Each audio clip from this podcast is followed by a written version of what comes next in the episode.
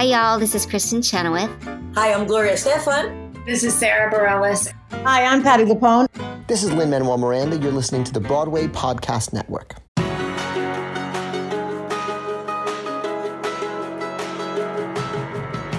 Welcome to the Theater Podcast, intimate personal conversations with theater's biggest names. I am your host, Alan Seales, and this episode is with Rebecca Naomi Jones. And we continue the June takeover from the Bleeding Love podcast, an original radio play on the Broadway Podcast Network that has been getting a lot of attention lately because it's a story about quarantine, recorded entirely in quarantine. So it's very meta. And ironically, it was written years and years and years ago, and it just happens to fit the modern times as we speak right now. So this episode with Rebecca is is another incredibly fun one. She is a very young lady who has already more TV and film credits and theater credits than people twice her age. She is just incredibly humble and talented and a pleasure to work with professionally and a pleasure to know personally. So I'll just leave it at that because the conversation will speak for itself. As always, before we get going, please find me online at theater underscore podcast on Instagram and Twitter. Visit me at thetheaterpodcast.com. Show your support via thetheaterpodcast.com slash Patreon, P-A-T-R-E-O-N. Please turn to that person next to you and say, hey, I got this great podcast and you should listen to it because everybody needs to hear good podcasts these days. So now everybody, please enjoy this episode with Rebecca Naomi Jones. Whether you're selling a little or a lot, Shopify helps you do your thing, however you cha-ching. Shopify is the global commerce platform that helps you sell at every stage of your business. From the launch your online shop stage to the first real life store stage, all the way to the did we just hit a million orders stage, Shopify's there to help you grow. Whether you're selling scented soap or offering outdoor outfits, Shopify helps you sell everywhere. From their all in one e commerce platform to their in person POS system, wherever and whatever you're selling, Shopify's got you covered. Shopify helps you turn browsers into buyers with the internet's best converting checkout, 36% better on average compared to other leading commerce platforms. And sell more with less effort thanks to Shopify Magic, your AI powered all star. So, do you want marketing made simple? Shopify removes the guesswork with built in tools that help you create, execute, and analyze all your online marketing campaigns. Sign up for a $1 per month trial period at shopify.com slash income, all lowercase.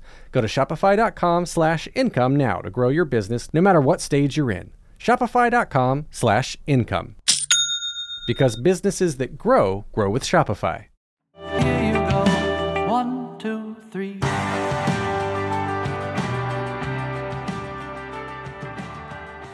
My guest today was born in New York City and performed with the Metropolitan Opera in her youth. She made her Broadway debut in 2008 when Passing Strange transferred from its off Broadway run, and she also stars in the film version. She created the role of What's Her Name in the Green Day rock opera American Idiot and received a Lucille Lortel nomination for Outstanding Featured Actress for Manhattan Theater Club's Murder Ballad. In the spring of 2014, she was awarded the Lilly Award, which women in the theater. And in 2015, she replaced Lena Hall as Yitzhak in Hedwig and the Angry Inch. She followed that with Significant Other and returned to Broadway as Laurey Williams in Daniel Fish's production of Oklahoma, a role which she originally played at St. Ann's Warehouse and was nominated for a Drama Desk Award.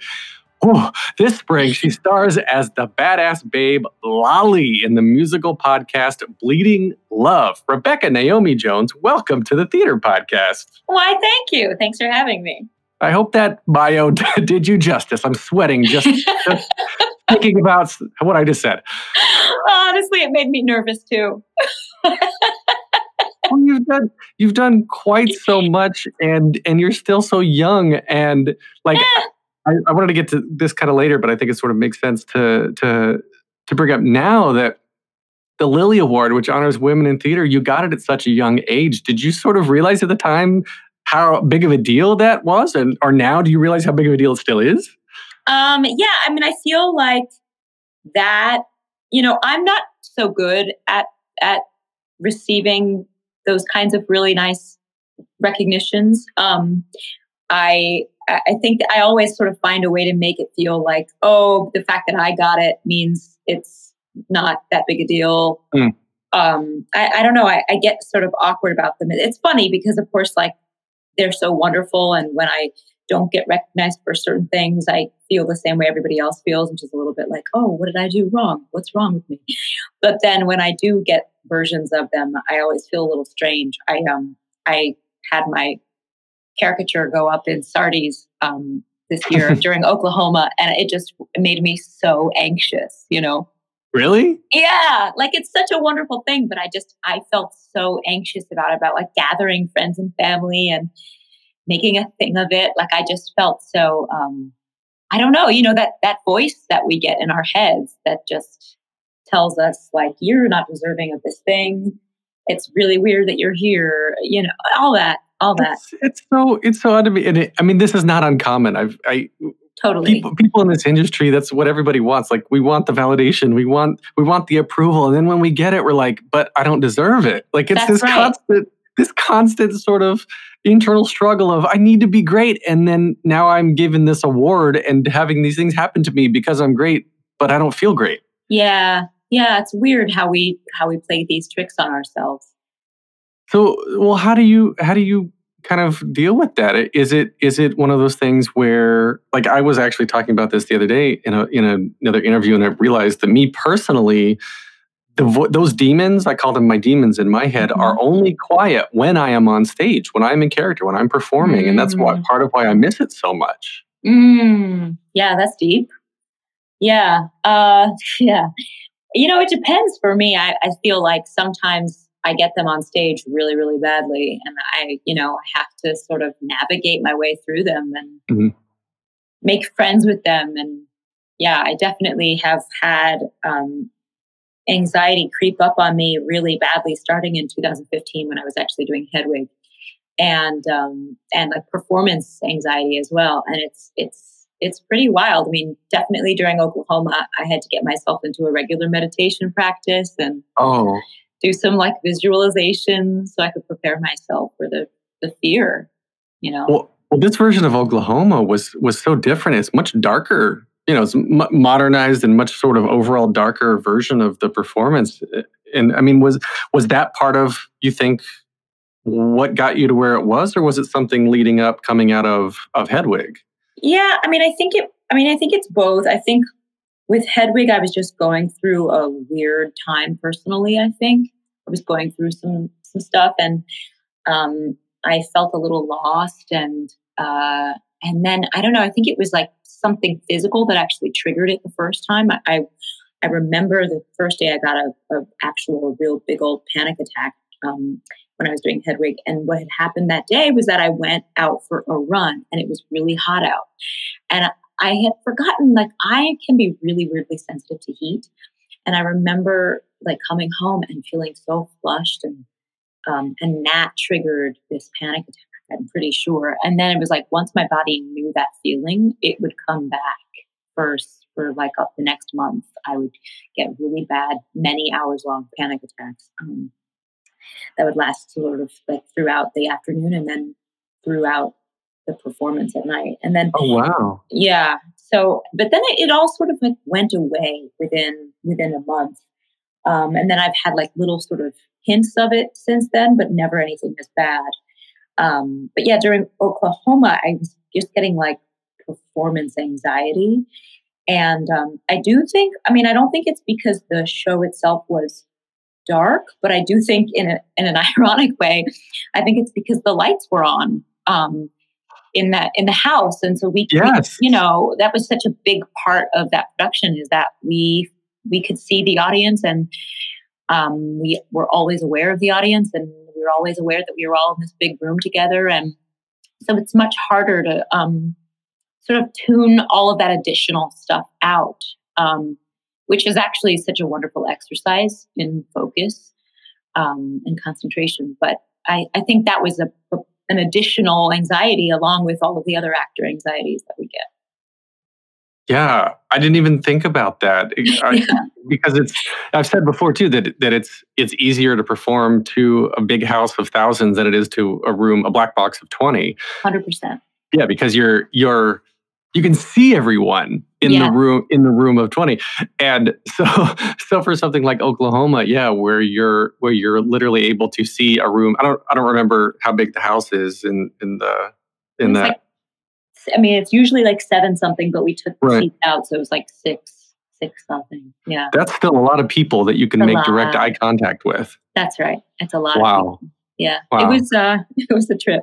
Well let me let's go back let's go back to then um, little rebecca uh, and you grew up you were born in new york Yes. and like growing up your mom is jewish and your father is african american so like Yes. tell me about your home life Um, well, it was it was wonderful. I mean, yeah, I think growing up in New York and being mixed um, is a different thing from growing up other places and being mixed. Um, so you know, it, it it worked out for me for sure. I think I wasn't made aware of how unique that was and how complicated for people that can be until much later. But um, yeah, it was a it was a wonderful childhood. I mean, I grew up in Tribeca before it was fancy pants. It was very like it felt very much like a small town of like old hippies and artists and their kids and um and you know that whole area downtown like Soho even too at the time. Was it was already Soho was already like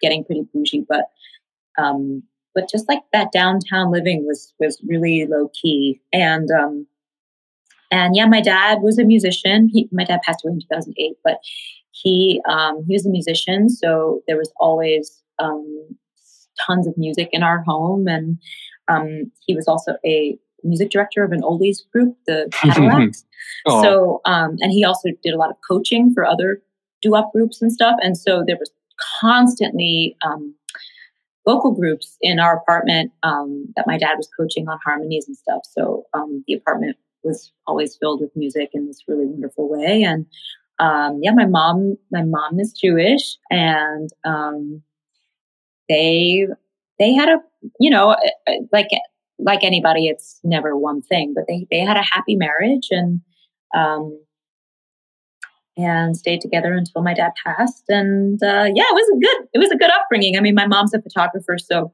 it was an arty family, and my parents really supported my love for singing and theater. Um, and on other things as well. I mean, my parents were so supportive that like they encouraged all of my interests at the time. So I grew up doing like piano one day a week, opera at the Metropolitan Opera two days a week, um, modern dance one day a week. Uh, you know, I went to the Art Students League and took, you know, painting classes one day. So it was like that was the kind of life that I had growing up. Was it was getting to work on all of those things and um, yeah. did your did your dad get to see your broadway debut He did actually. That Oh. was um that was he the the the last show he saw me in was Passing Strange.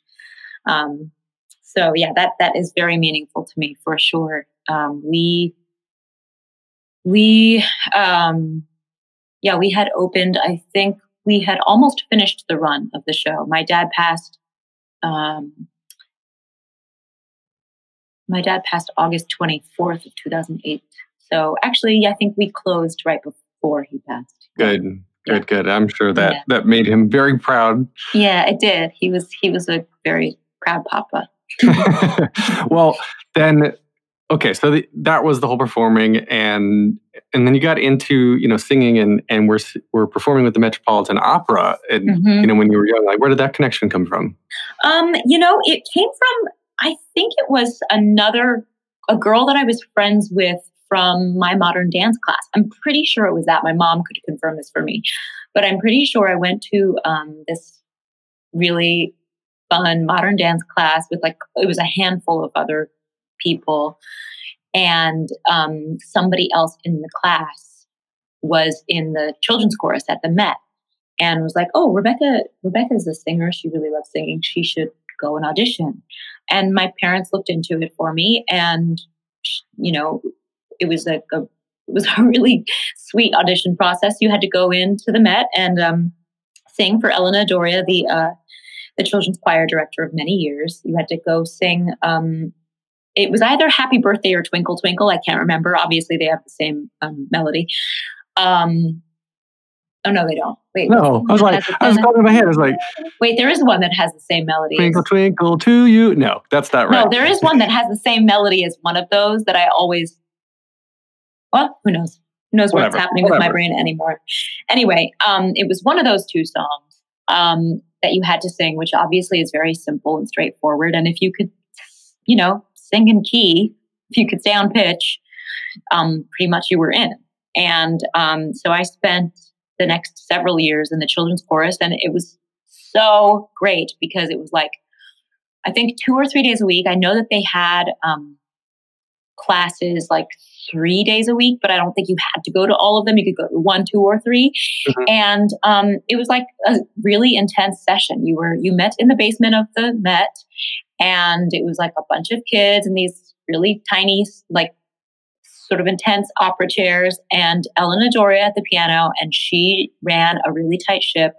We learned all of this, you know, really intense music and she she was giving us a real education a professional education. And then as the um, schedule would come in for the season and the operas were scheduled um, you know depending on what operas had kids in them we would start to work on the music for the various operas and what the actual um, children's choruses would sing in those various operas. And then um, certain kids would just be selected to be in those actual operas. So um, that was a great thing. Is like you know we constantly were in classes and then uh, depending on where she put us we also performed professionally at night in the operas um, which was such a great thing to have for me at a young age to have this responsibility to have to be somewhere at a certain time. And you know we got paid very little but we got paid and and have the experience of performing on that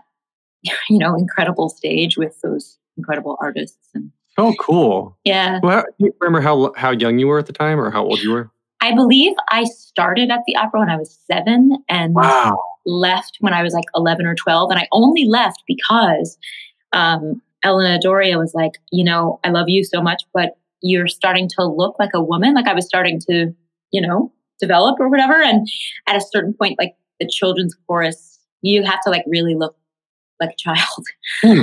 So um so at that point she was like i would love to keep working with you but doing private lessons and so i did that with her for a while and and learned our arias and continued to develop my operatic voice which actually i i kind of continued doing until college at, at some point we were doing I, I went to a like a straight acting conservatory a classical acting conservatory but Mhm. we did have like maybe two singing classes the whole time, the whole four years that I was there. And Wow. in one of those singing classes, it sort of, I remember like sort of discovering one day that I really felt more honest and like in my voice and like myself when I was singing in more of like a my chest voice or, you know, the same range as where I speak from. And so I kind of stopped singing operatically around then. That's that's intense. I, it's it's really interesting to me, and I think probably very fortunate to you that you made the decision to to go to a strictly acting school when, because you already had so much singing training. Yeah. And, and I know I know a lot of people who are like, I'm really good at singing. I'm going to continue getting singing lessons, and then they get to the Great White Way and they can't find jobs because they're only Yeah. a, a one a one threat or a single threat. Yeah. Right. No, I agree with you. Yeah, I so that you. good good choice. It obviously obviously worked out for you. So, um, the podcast musical Yo. leading, leading love. Mhm. You are the badass babe, Lolli. It's it. What an interesting time. Okay, so um, we recorded this. I was part of the recording process, the producing team, and we so we recorded this entirely in quarantine, and so we shipped you a mic.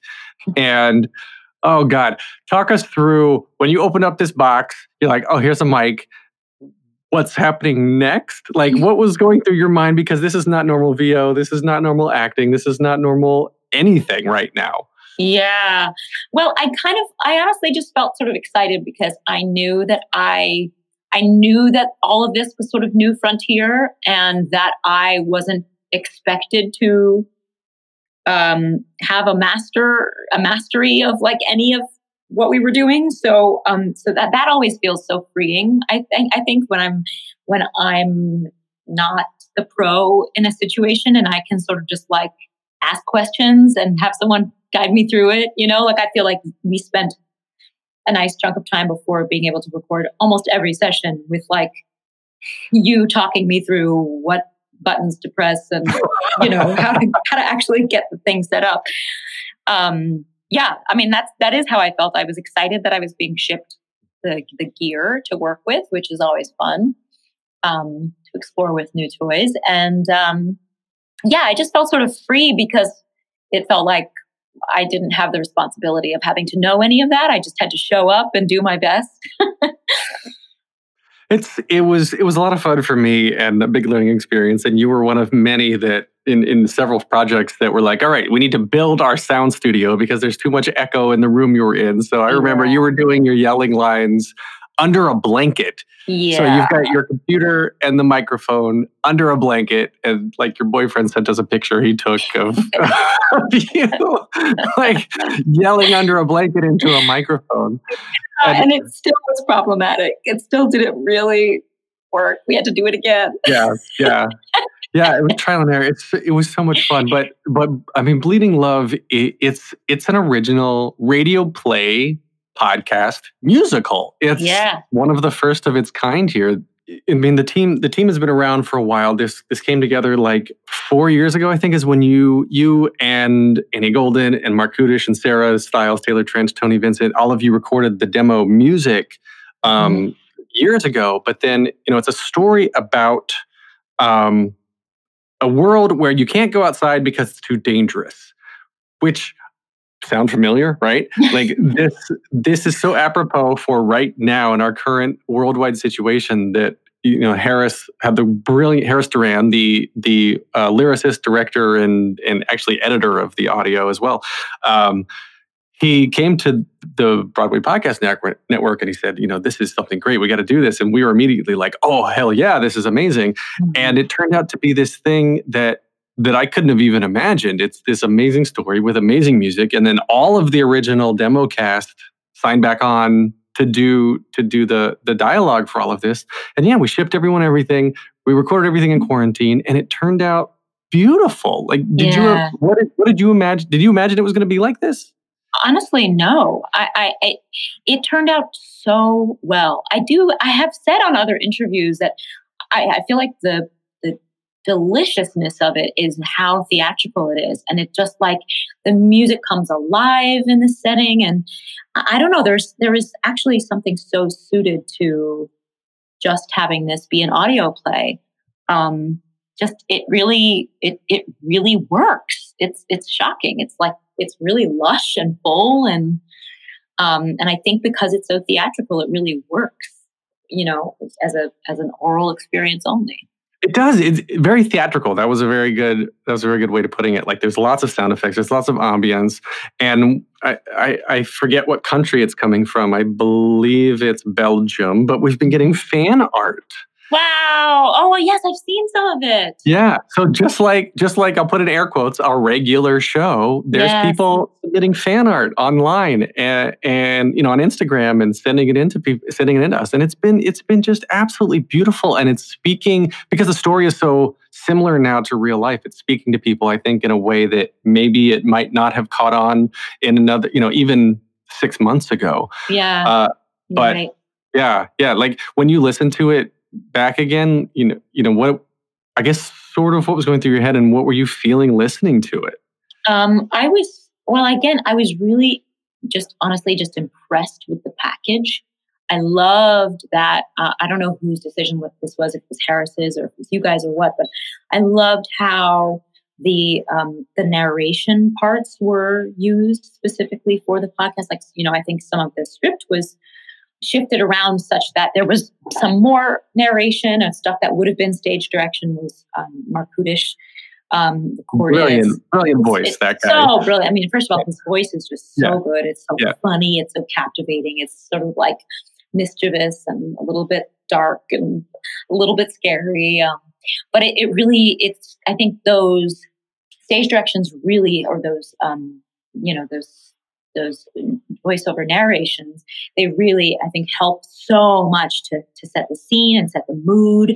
And so I think that really adds to the experience because when you're listening to it, it's like, okay, I know where I am. I know how I'm supposed to feel.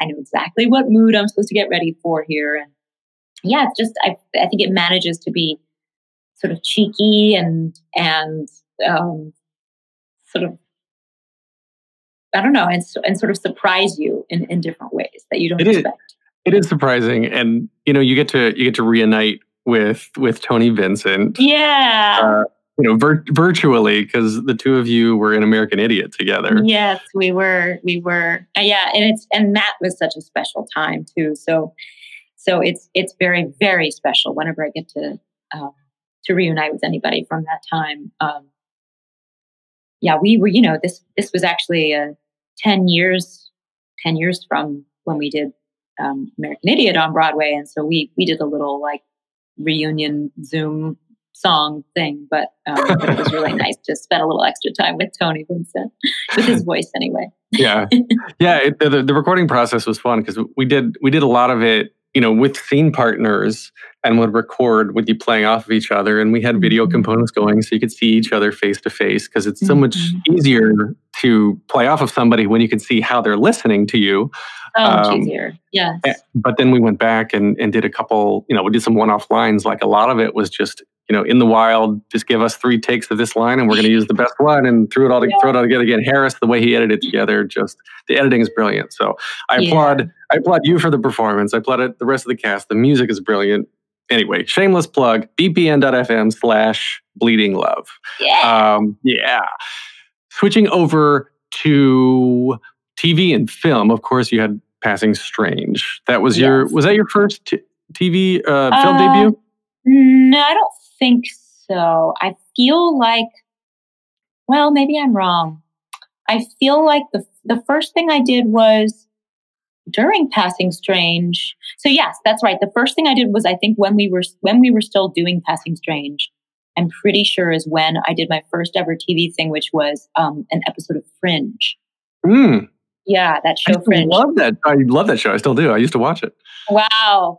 Well, I think I was on the third season and I was I was I was a guest star and I had a oh my god. I had I the beginning of the episode was me pushing my baby in a stroller through Grand Central Station and then I got pushed into the subway tracks.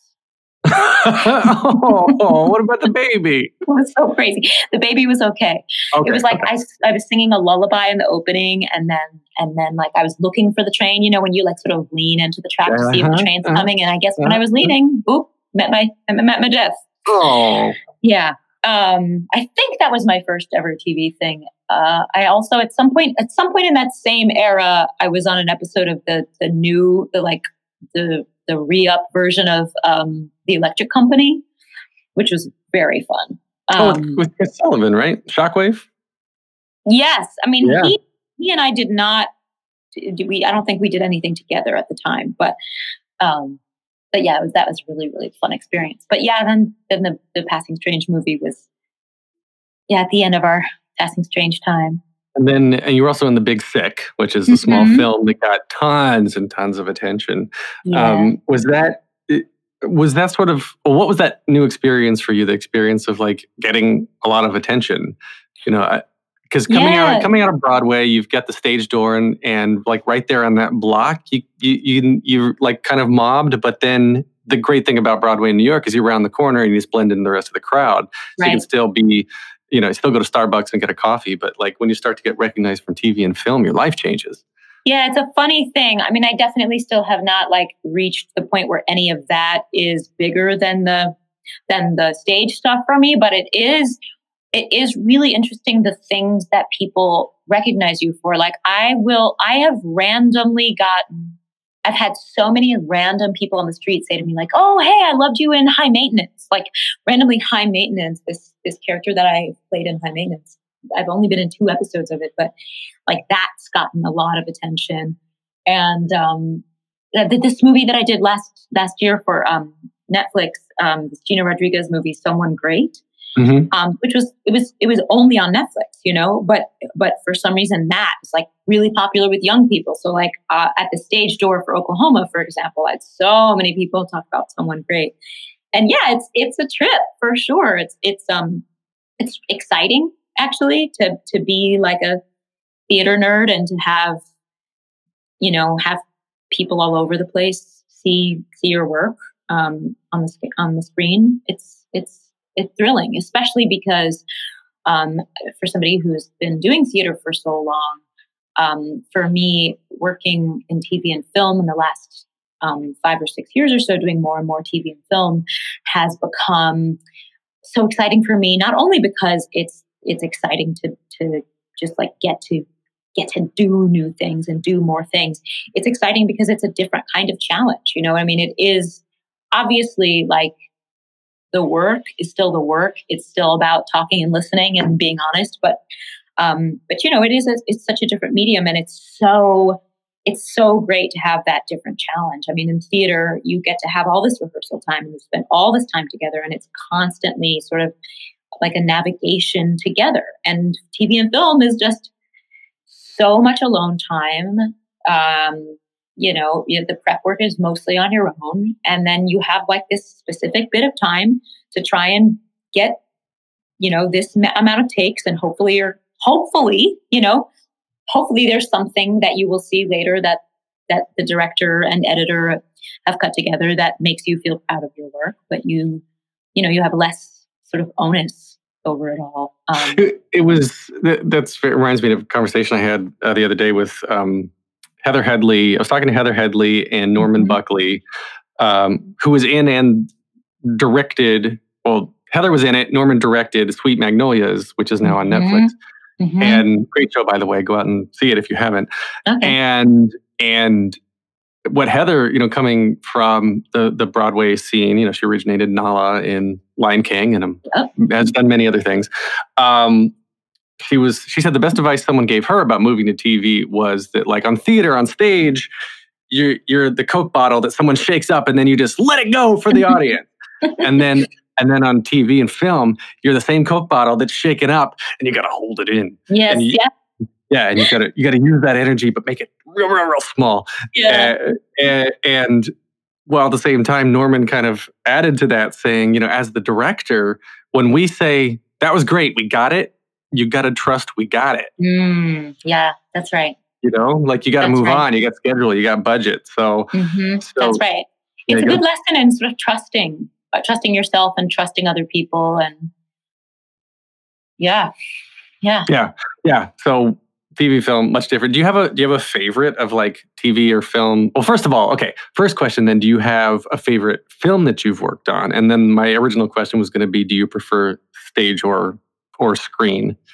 Hmm, a favorite film that I have worked on. Um, well, I actually really enjoyed. I did this really weird. God, I've done some weird things. Like I, there's this um, there was this movie that I did, but it was so fun. Um, about um, the about the the real life terror, which is like someone um, spying on you through your like your devices. You know, the Mm. movie is called Ratter. It's about um, it's about someone like hacking into your computer camera and phone camera and spying Yeah. on you. It's just a thriller and pretty terrifying, but the experience was really really fun. Um, but I'd say like one of the one of the experiences that I had that was, I mean, honestly, The Big Sick was also really great. Um, but I guess in terms of films, probably the most fun I had was this um, this movie I did a couple of years ago called um, Most Likely to Murder. Um, That's a superlative you don't want in high school.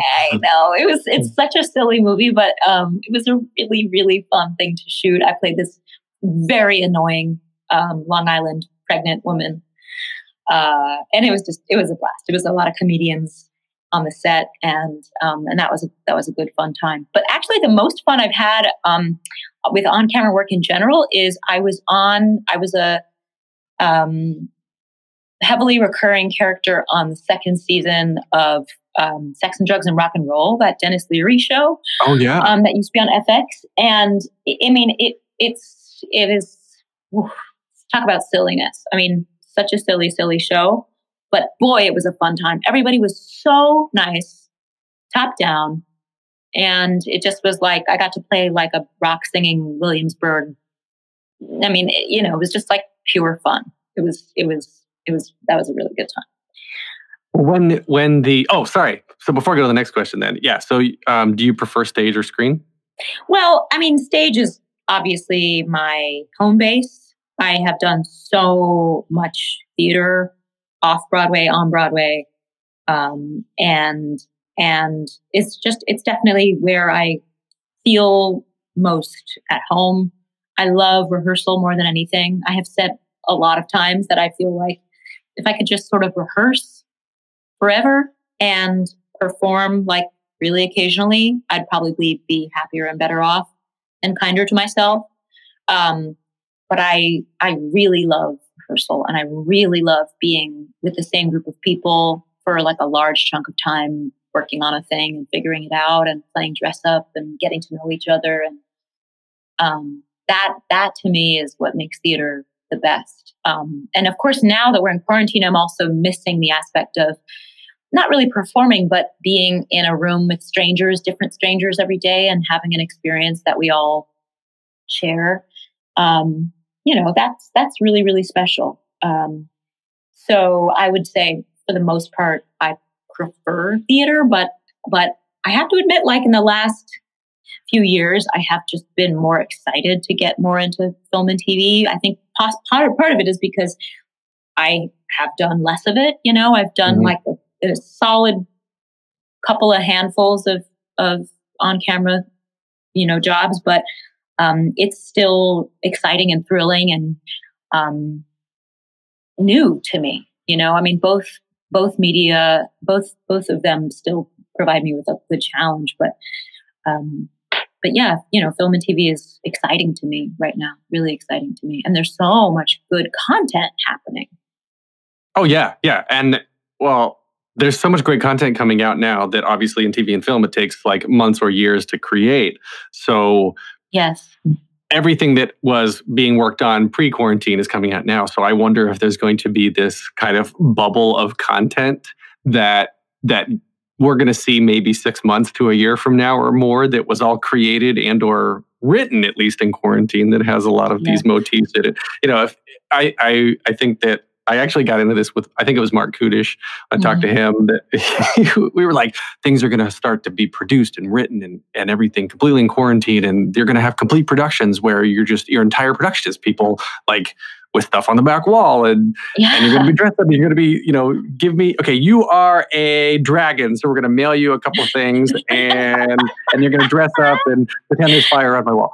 Right. Yes, like, yes. I wonder how much of this is going to start coming out pretty soon. So I think, yes. yeah, I think we're going to start seeing more of it you know, on a professional level, but I think you're right. I think you're right. I think like these first, the first couple weeks into the first couple of months of this quarantine, it's been a little bit like, well, we're going to just do this thing for now to sort of keep our, you know, our engines going and stuff. But I, I think you're absolutely right. It feels like the whole event of the quarantine is going to go on longer than we all might want to admit. Oh yeah. And so I think we're going to have to um, find ways to get creative and make it work and turn these these projects we're doing into real professional things somehow. Well, we are. I mean, look at Bleeding Love, right? Right. I mean, right. it's, it's already happened in, in, in in this form, and in audio audio only and radio plays are much easier. But uh, mm-hmm. you know, TV. Gosh, there was something the other day that that I saw that is a big press release because there was a studio that just opened in Midtown Manhattan that mm-hmm. that's like thirty four thousand square feet or something. So you can bring an entire crew in and do production while everybody's still maintaining six feet social distancing. Whoa! like this is insane. I mean, I see where it's going, but like wow, if if we're going to be able to start filming everything where all the actors are with CGI are placed closer oh together because you have to film six feet apart or whatever. I mean, it's going to be kind of crazy. It's going to be so crazy. you you said something. You said something a second ago that I wanted to go back to. That you said if you could only rehearse all the time and not perform, you would you wouldn't be. I forget what you said. You either said you wouldn't be so hard on yourself, or you would be easier on yourself. What did you mean by that? Uh, well, Nicer to yourself. That's what you said. Yeah, yeah. Yes. I just think that I, you know, back to the anxiety stuff, I just, uh, it's really easy for me in performance to um, sort of get get through that initial um, phase in previews and and you know performances of like sort of figuring out the map for the character and sort of navigating through uh, you know point a to point b to point c and all of that and figuring out like yeah the map for myself of like how i get from this this part of this character to this other you know you know just like the further in terms of the personal journey of a character. And um you know while of course maintaining like the fact that it's not all about me and and what the you know how that character's journey fits into the thing as a whole and all of that.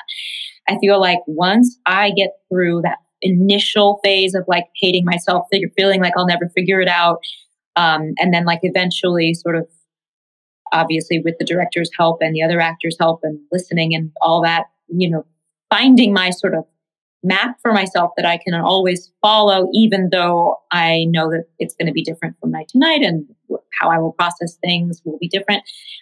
Like once I get through that like journey, which is always epic anyway, then I, you know, I, I feel like I need something else to sort of freak out about. So then I'll just start picking at myself, you know? And it doesn't Yeah. always happen. Yeah. And it's sometimes I can leave myself alone and all of that. But the more I'm in a long running show, I think the easier it is for me to eventually just sort of like start, you know, picking at myself and just like self loathing and, and, uh, all that nonsense. So, so I think that's why, you know, in rehearsal, it all feels possible and all feels ahead of you. Whereas when I, once I'm in performance, it feels a little bit like a, like a little death because it's like, well, there's another one I failed at, and this is this is only endings. You know, it's just ugh, so much drama. But it's normal. It is. It's it's normal, and I think everybody feels that way to an extent. Not everybody, but a lot of a lot of people, especially performers, which is why you know we're attracted to this kind of business in the first place. Like we talked about at the Mm-hmm. Beginning, it's the validation, right? Yes, Like you get that you get that ovation. You don't get the ovation one night, and he's like, "What did I do differently?" Or was it, was it me? Probably me. I did I cause the show to suck? Right, eh, right.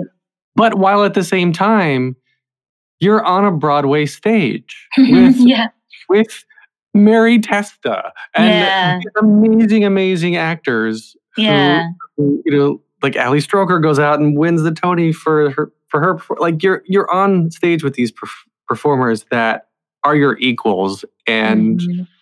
oh gosh, I mean, I know I'm preaching to the choir, but it, it's Yeah. you know sometimes. I encourage you personally just to step back and you know have perspective because totally. To- well, yeah, it's Yeah. always a balance. I mean, Yeah. I, I definitely have so many of those moments. I mean, it's only you know I was actually saying this the other day that like it's weird how like in retrospect I I I just am sort of now I'm beating myself up for having wasted so much time feeling anxious and all that Mm. stuff, you know, because because of course on the other side of that there there are all the highs and all the thrills and the highs are so high. Um and and of course like during I also of course am balancing all that anxiety with all of the realization of how fortunate I am and how excited I am and um, how much of a joy it is to be on that stage and sharing with all these people and you know in conversation with people and um, presenting a version of a classic story in a way that relates to people in a way that they didn't know they didn't know that they could relate to this story and what what that version of that story meant to them and and how it brought questions up for them. And you know all of that is like the best part of being an actor and especially a theater actor is like you get to actually come away with with dialogue with people about about things that we need to really address. Um, and that's constant you know there's there's so much trouble in this world and um, it's such a beautiful thing when we can connect and try and navigate our way through it together um, but yeah so I, I i do try my best to keep perspective it's just sometimes my little my little dark brain will try and taint the party. I call it my my dark passenger, like Dexter. Mm, that's so good. That's so good. Oh, dark, killing dark room. passenger. Yep, dark passenger just, just has to get some FaceTime every now and then. yeah, that's right. You're a little saboteur. Can't all right. be good. So uh, I have three standard closing questions that I ask Okay. everybody to wrap up every episode, and the first one here is what motivates you. Ooh. Um, I am motivated by doing my best at all times. Ooh, I, Um, I like that. yeah, I just always want to. I just, I always want to keep. I just want to strive to to better myself. Good. Okay. Second question What advice would you give to your younger self and younger people listening now starting out down a similar path? Uh, give yourself grace. Give yourself patience. Um, be a full human. It's okay if you're not only defined by your work and your success, um, or what you de- deem successful, or what you think is successful. Um, being a good person, listening to other people, being curious. Those are all the best things you can do for yourself as a human and for yourself as a performer. Wonderful. Oh, I like that a lot too. Okay, last question, hardest one. If you could only see one show for the rest of your life, but you can see it as many times as you want, what would you see? Oh, that is so tough. Wow. Um, wow. Ooh. Oh God. Um Oh, that is so, so tough. Um, you know, I'm gonna have to say, like, uh, without me being in it, um, preferably passing strange. Ooh, okay. I'll take it. All right. And so, where can we find you on social media? Uh, I am on Instagram as one Rebecca Jones. That's O N E R E B E C C A J O N E S. Technically, I'm on Twitter, but I'm never on there. My name is Rebecca's her name. It's spelled like R E B E C C A S E R N A M E. Surname? um, well, because if you have the H in there, it's like Rebecca's surname. So there's no H. right. right. Um, and then I'm also technically on Facebook, but I'm also never on there. I think I'm just on there as Rebecca Naomi Jones. I'm I'm really bad at Facebook. I like I come on Facebook really occasionally because my mother is like, "Honey, a lot of people wrote on your wall about this thing. You should respond." Yep. So Yeah, yeah I still use Facebook to talk to my parents too. So I hear, I tell you. and of course, uh, Bleeding Love, we can find you. So you can visit uh, bpn.fm slash bleeding love or search for Bleeding Love everywhere you listen to podcasts. And you can find Rebecca as Lolli the Badass. And you are a badass in that show. yeah, I'll take It is amazing. Yep. You can get more of me at thetheaterpodcast.com. Show your support at thetheaterpodcast.com slash Patreon. I'm on Instagram and Twitter at theater underscore podcast. Please leave a rating and a review wherever you are listening to this now. This is edited by Matthew Hendershot. And thank you to Jukebox the Ghost for the intro and outro music. And Rebecca Naomi Jones, thank you so much. This has been so fun. Yes, it has. Thank you. Take a deep breath, make the world a little colorful. Hey, it's Leslie Odom Jr. here on the Broadway Podcast Network to tell you about the Rise Theater Directory, a program of Maestra Music. Rise is a national online resource designed to connect and empower backstage and administrative and creative theater professionals from underrepresented backgrounds. If you work or aspire to work in the theater community, this can help you find your next project. And if you hire theater professionals, search the Rise Theater Directory to find your next team. Create your profile now and get more information by visiting risetheater.org. That's theater with an R E R I S E T H E A T R E dot org because only together we rise.